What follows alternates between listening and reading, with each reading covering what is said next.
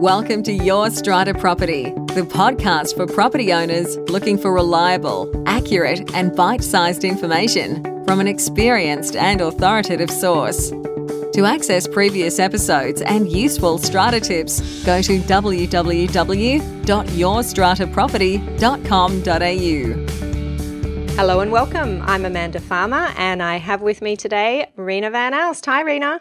Hi, Amanda. How are you? I am very good, thank you. Lovely to have you with me. This is one of our Reena and Amanda in Conversation episodes. And how's your week been, Reena? Yeah, it's been pretty busy, which has been good. Yep. Yeah, so quite enjoying the pace now, but all good. Excellent. We've been busy too. We've had some litigation on, and certainly when lawyers are in court and you sort of have anywhere between 2-day, 5-day, sometimes 2-week hearings, you have to be fully focused on that particular case, and unfortunately it means that some other things start to back up. So now that we're moving into this part of the year, we've had a little bit of that going on, but that's okay. That's what we like, and keep it coming. Great. So what's been frustrating you this week, Reena? Yeah, so this week I actually had a prospective client who asked me what the provisions are relating to changing managing agents. And I sort of delved into what were the reasons that they were not happy with their current agent. Mm-hmm. And I actually know the firm quite well. They're a good company.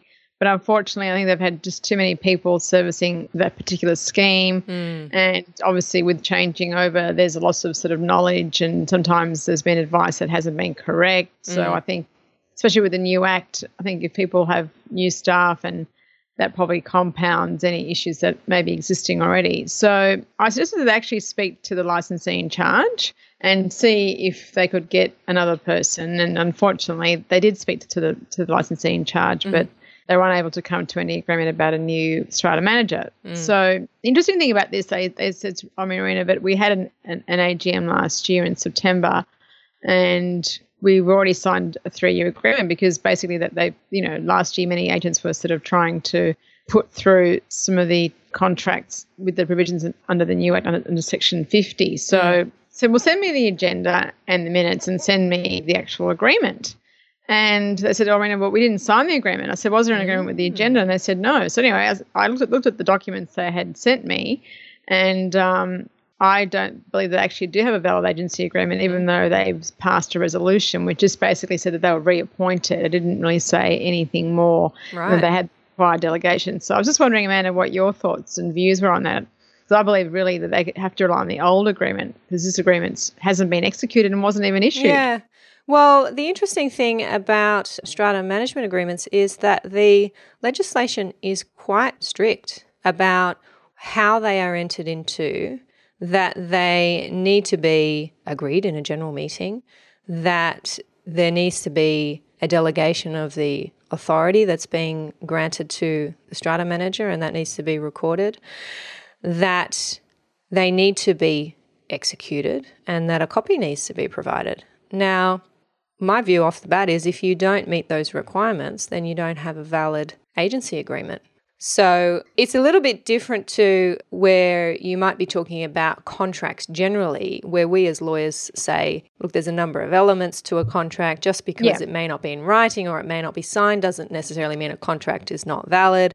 I take a different view with strata management agency agreements, because the legislation is so prescriptive. It has those conditions. If those conditions are not met, then it's quite likely that agreement's not valid. I'm with you on that one. Yeah, and I think also too, there's another provision about serving a copy on the owner's corporation within 48 hours of execution. So if it wasn't executed, then even that provision hasn't been complied with. So under the Property Stock and Business Agents Act. So I think there's been a twofold issue there. So it's certainly something I would recommend, though, that they do get specific advice on from a strata lawyer specific to their situation. Yeah. It's not something that there's a lot of money at stake for both sides, and it's not something that you want them to take on in their own hands, make assumptions and make the wrong call. So I think the first thing that I'm going to advise them to do is just to go back and say, well, we don't believe we have a valid agreement based on these points, and just see how they go. Because obviously if a relationship has broken down, maybe the agent might say, okay, let's just call it a day,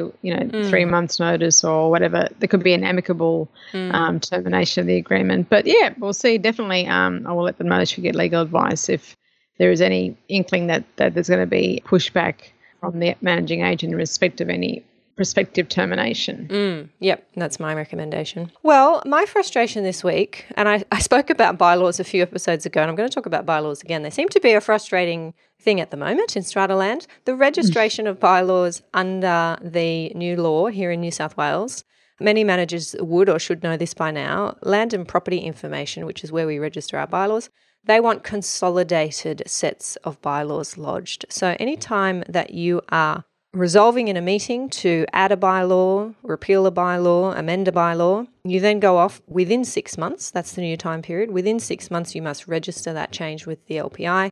And when you lodge your new bylaw or amended bylaw, it has to be accompanied by all of the other bylaws. So one whole set of bylaws.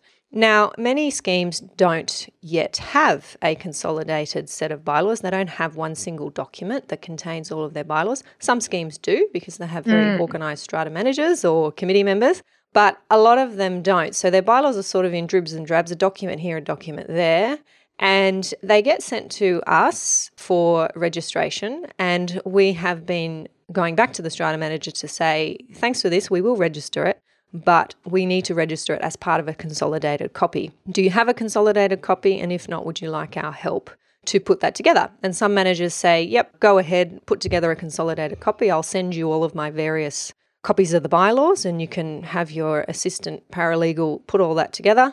And others say, we don't, but we're going to do it ourselves, and have their strata assistants spend a few hours putting those together.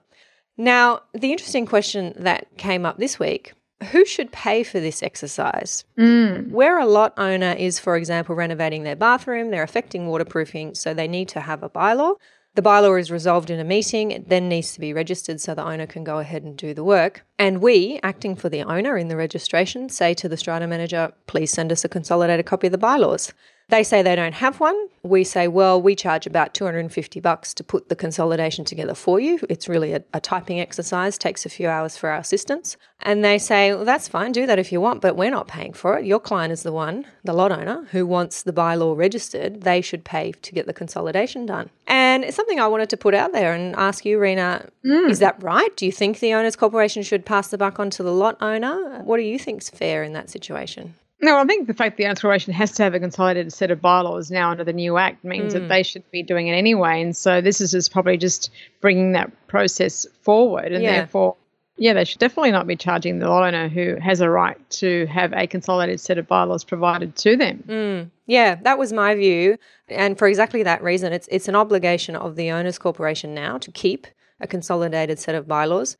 Just because the first time that you've had to deal with that obligation is when a lot owner is registering a bylaw doesn't mean that that lot owner suddenly becomes responsible to carry out your duty and to pay for that. So I'm interested to hear any contrary views that might be out there.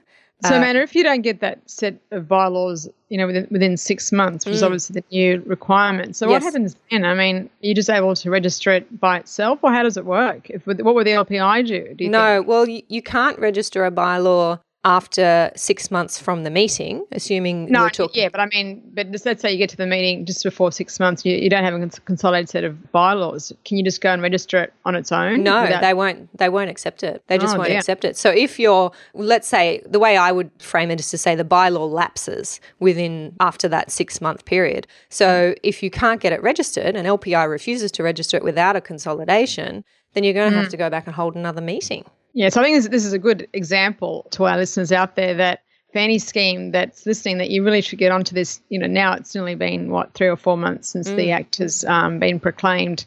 And I think a lot of us probably don't understand the importance of having a consolidated set of bylaws. So I think for people listening out there, managing agents and even strata committees, just make sure that this is undertaken. And as you said, there are lots of people that are doing it either themselves as managing agents, just charging at an admin hourly rate, or lawyers doing it, or so I suppose whatever is the most time effective and value for money method should be undertaken. Sometimes I don't believe a managing agent probably has the resources, or you want to make sure that there's no mistakes as well, because if the bylaw has been omitted in the consolidation, that's another problem as well. If you've just given it to your junior typist in the office to do and you haven't checked it thoroughly, that could be an issue as well. So maybe getting professional people to do it is the way to go. It's a one-off thing anyway, so... Yes. As much as I don't like to put myself in the firing line, I do say at least if you've got a lawyer involved, you've got someone else to blame. Yeah, exactly. That's right. And I think one of the issues that's holding people up, committees in particular, from getting this done is that they know they have to review their bylaws by the 30th of November this year, so 12 months from the new legislation coming in. And we've had some committees say, oh, Amanda, I can't be bothered doing a consolidation because we're going to do a bylaw review and we'll sort it all out then. So they're waiting until they complete that process. And the message I want to send is, as you are, Reena, don't wait. Get your consolidations together. The fact that you want to do a review is not a legitimate excuse. It's not good enough for LPI. Go ahead and do those consolidations. It's a typing exercise for somebody, and don't pass the buck onto your lot owners. Not really a good look. No, yeah, definitely not the way to go. Okay, excellent. So what's gone well this week? What's your win, Reena? Well, I actually had an owner contact me about an exclusive use area issue that he has in his scheme. It's a block in the Northern Beaches. And basically, photos pretty much show that the area is adjacent to his lot and there's a fence. So really, it's common property, but no one else can access it. And unfortunately, the Owners Corporation granted the other lot owner on the other side of the block consent to have an exclusive use bylaw passed for him to, but there seems to be some change in ownership within that scheme since that time, and now the Owners Corporation and the new Strata Committee won't entertain that at all. So I've noticed that in the new Strata Living Handbook, there's actually a section in the mediation part where you can actually go to try and mediate this issue.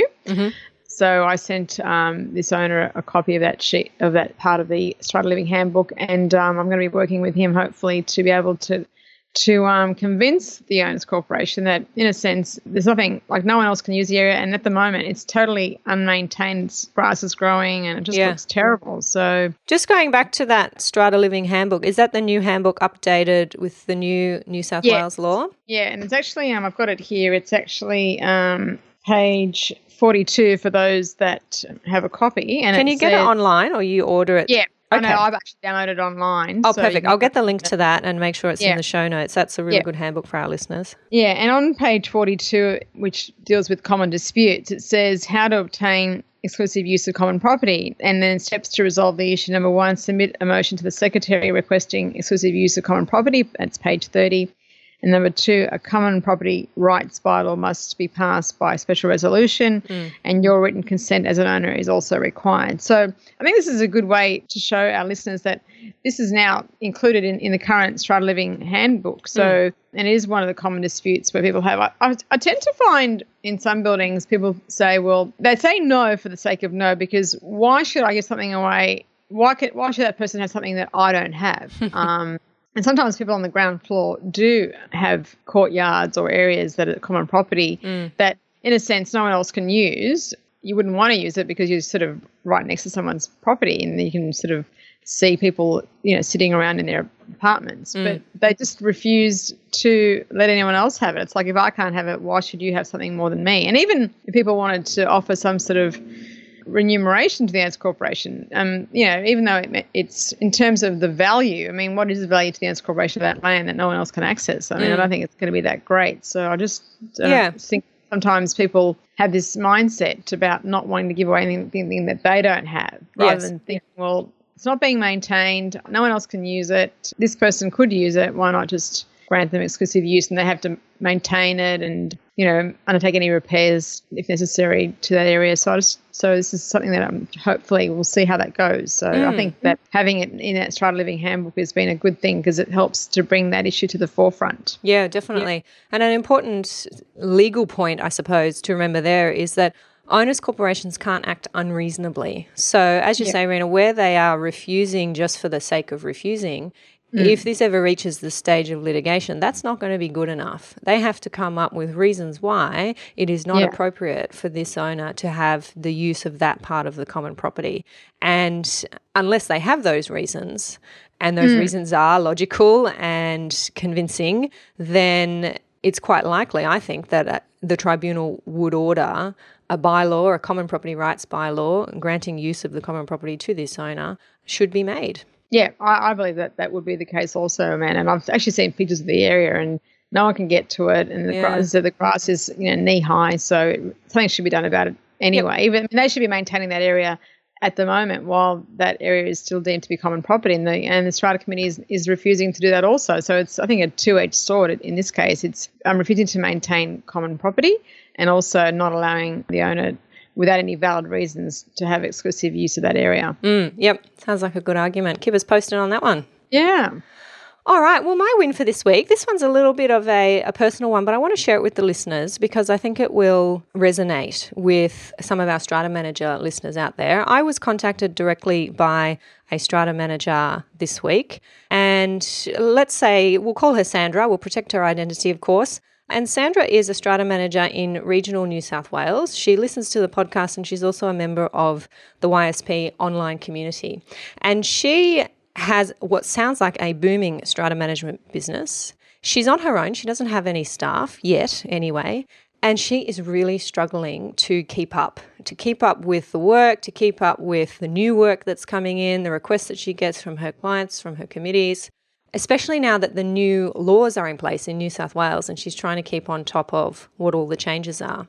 Now, she contacted me knowing that I have been in the sector for a significant amount of time. I am very much an advocate for women and for women in business. And she wanted to know if I had any advice on how to work smarter, not harder. And we ended up having a telephone conversation. And first, I congratulated her for reaching out. And that was a wonderful first step because she was really at the end of her tether. She was saying to me, look, Amanda, I think I should sell and I should get out and it might be time for retirement. And I said, no, don't do that. Never take those steps when you're in that kind of frame of mind. You've done the right thing by reaching out. And I think what you're probably suffering from is some isolation, not having those contacts that we might have in the big cities, not having those other women, other people to network with, to share your experiences with. And what I was able to do was to point her in the direction of some like-minded business people who she can turn to for support, somewhere where she might be able to find a mentor, somewhere where she might be able to employ a consultant who can come in and put some systems in place in her business, some procedures, let her know what kind of software she should be using specific to Strata. And I'm sharing this because I think it is a common frustration for overworked Strata managers that they just don't know or can't see how they can get on top of it all. And I think just reaching out and talking to friends, colleagues, others in the industry and discovering that there are others out there experiencing just the same frustration, the same stress, that can go a lot of the way to making you feel better and getting some direction as to where to go to solve your problems. And I think when you're in a regional area, those problems are all the more stark. So my message here is don't forget to ask for help when you need it, preferably before you need it. Those who are the most successful in life, I think, plan for problem periods, and so that when they come up, then they're not all too difficult to deal with. So a special congratulations to that particular listener for reaching out, and I hope all is going well. Yeah, I think it can be quite overwhelming when you're in business because there are so many different facets to running a business, and I think a lot of people perhaps embark on it without sort of knowing the ins and outs of everything. So I think professional help is a good way to go, Amanda, and perhaps getting some part-time staff just to alleviate the load might be good for all those administrative tasks. Once she's got the procedures in place that were put in by the consultant, that will, I think, help a lot with stress, I think. Yeah, and it's that real key to working smarter, not harder. Sometimes you have to slow down before you can speed up. She does need staff, and it was the first thing that I recommended. Just get an assistant who can delegate these particular roles to that she was struggling with, which were classic for an assistant to take on. And she said, but I don't have the time. I don't have the time to find the right person and to interview. And I said, well, that kind of thing, you just have to make the time. So stepping back and doing that planning, and it's nerve-wracking because you've got to take time away from the business to do those kinds of things, but the results that you then have once you put those systems in place will just be exponential. Yeah, and I think also people don't understand the effects of stress on the body. Oh, yes. So sometimes you think that you may be, going plain sailing, but the damage to your body in terms of stress is something that perhaps won't be seen for years to come. And by that time, because basically what happens with stress is that your body's in that flight and fight mode constantly. Cortisol is being released from your adrenal glands, and unfortunately when there's no, and the parts of the brain that deal with that, which is the prefrontal cortex, pretty much. We're not going into the scientific part. Is your medical expertise? I do a lot of reading on that. I'm actually reading at the moment. It's actually called On Managing Yourself. And these are articles, it's basically HBR's 10 Must Reads, so the Harvard Book Review. Okay. And some of these articles have been written, Amanda, like, 10 years ago, if not longer. And one that's really struck me is called Manage Your Energy, Not Your Time, because once you've managed your energy in terms of getting enough sleep, being organized, eating well, the rest of it will come into place. And some of the time-saving measures they talk about is like doing the best thing, doing the most complicated or harder task in the morning. First thing, blocking out time for emails and telephone calls. So saying, okay, I'll do 1 hour of emails now, 1 hour of telephone calls, for example, because as we know, there's been a lot of studies that say that every time you get interrupted, it'll take you 2 or 3 minutes to get back into that set mine. So I'd recommend this one actually. It's called On Managing Yourself, HBR's 10 Must Reads. Excellent. So, I would recommend that to anyone, our listeners out there, strata managers or any other professionals that are working in other professions where, stress is prevalent in most of our working life, where there's high, lawyers, accountants. I think a lot of us that are sitting at desks all the time. Oh, yeah. That's another killer, isn't it? Sitting, yeah, exactly. Sitting is the new smoking, I heard. Yeah, that's what they say. And so getting up, having a break for at least 5 or 10 minutes, going for a walk. Yep. Yeah, so it talks about all those things. And also the other thing I like about it, Amanda, it has like a little summary at the beginning of each of the chapter. So it has like idea in brief, and then it talks about idea in practice. So it's very little short-sized bits to read as well. So. Excellent. Well, I'll look that up and make sure there's a link to that one in the show notes as well, so our listeners can get stuck into that. Awesome. Wow, what a value-packed episode. Yeah. All right, so don't forget to let us know what you think of this format, Amanda and Reena in Conversation. Pop your comments into the comments section below this episode at yourstrataproperty.com.au/podcasts, and let us know of your questions or suggestions for topics that you'd like Reena and I to have a chat about. I hope to hear from you. Thanks for today, Reena. Thank you, Amanda. Bye. Thank you for listening to Your Strata Property, the podcast which consistently delivers to property owners reliable and accurate information about their strata property. You can access all the information below this episode via the show notes at www.yourstrataproperty.com.au. You can also ask questions in the comments section, which Amanda will answer in her upcoming episodes. How can Amanda help you today?